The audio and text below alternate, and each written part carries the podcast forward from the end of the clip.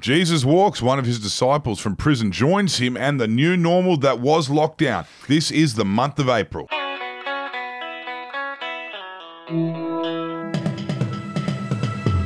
Hello, welcome to the Betoota Advocates Daily News Bulletin. Thanks for joining us. My name's Wendell Hussey, and I'm joined by Clancy Overell, and we're here to wrap up another month from the year that was. Today it is April, one of the shitter months of the year, would you say, Clancy? Frantically shit, not boringly shit like May or June, where everyone was trying to adjust to the COVID 19 pandemic. This was at the start when it was just ordinary news after ordinary news coming from our politicians and our journalists, and of course, our health experts. A lot of people were really trying to figure out where they stood and what they could do. And one of the stories we wrote about that was Tony Abbott wondering if picking up a mate from prison counts as essential travel. Yes, the first real non COVID story of the COVID era was this one, I reckon, with the former Cardinal George Pell being let out of prison and having his conviction overturned. Of course, this was around the time where there were a lot of question marks around what was considered essential travel and essential work, what people should be doing, when they should be doing it, etc., etc. And one man who had to clear things up was the former Prime Minister Tony Abbott, who was wondering if a trip across the border to pick up his old mate from prison was an okay thing to do. And it probably wouldn't have been okay for your average punter, but of course, as a former Prime Minister, things were moved around and arranged so that he could get down to the Hume Highway and pick up his old friend George Pell.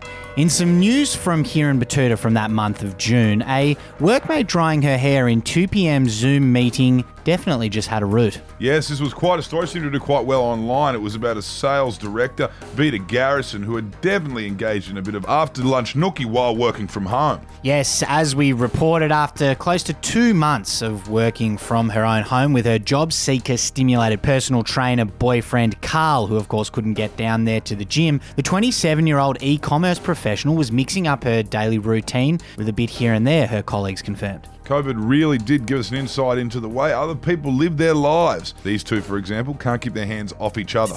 Good for them. And in a big, big international story at the end of the month, there, Jesus Christ was fined $1,000 after police deemed his resurrection a non essential outing. Yes, the young fella from Nazareth got himself in a fair bit of trouble at Easter. After emerging from a very long ISO period, he was pinged by police for being outside without any valid reason. He obviously wasn't exercising, as you could tell by his head to toe robes, and the police said, We don't care who you are, who your father is. If you're Jesus Christ or James from Betoota Heights, the rules are the rules. I thought it was really good to see the police applying those rules to him. Jack Buckley left a very successful comment on that story, racking up well over a thousand likes. He said he's a carpenter and therefore an essential worker. Could have had his trailer with him and said he's got to get to a job on the other side of Jerusalem. Ah, well, he's only young. Lesson learned no need for the media to crucify him for it.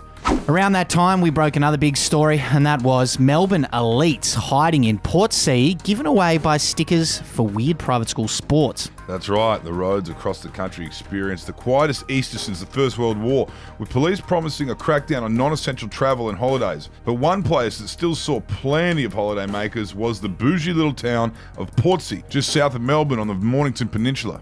Yeah, a lot of locals who were scared of the coronavirus, but also don't mind having a bit of tourist dollar coming in, said that seeing stickers for competitive croquet, sailing, polo, and even rugby on the back of Ranges and other luxury four wheel drives had given away that all of the Aspen ski bunnies, who were responsible for the disastrous spread of coronavirus in Victoria and the destruction of the domestic economy, had made their way down to their little holiday town. Anyway, so those were the biggest stories from the month of April for our humble regional newspaper.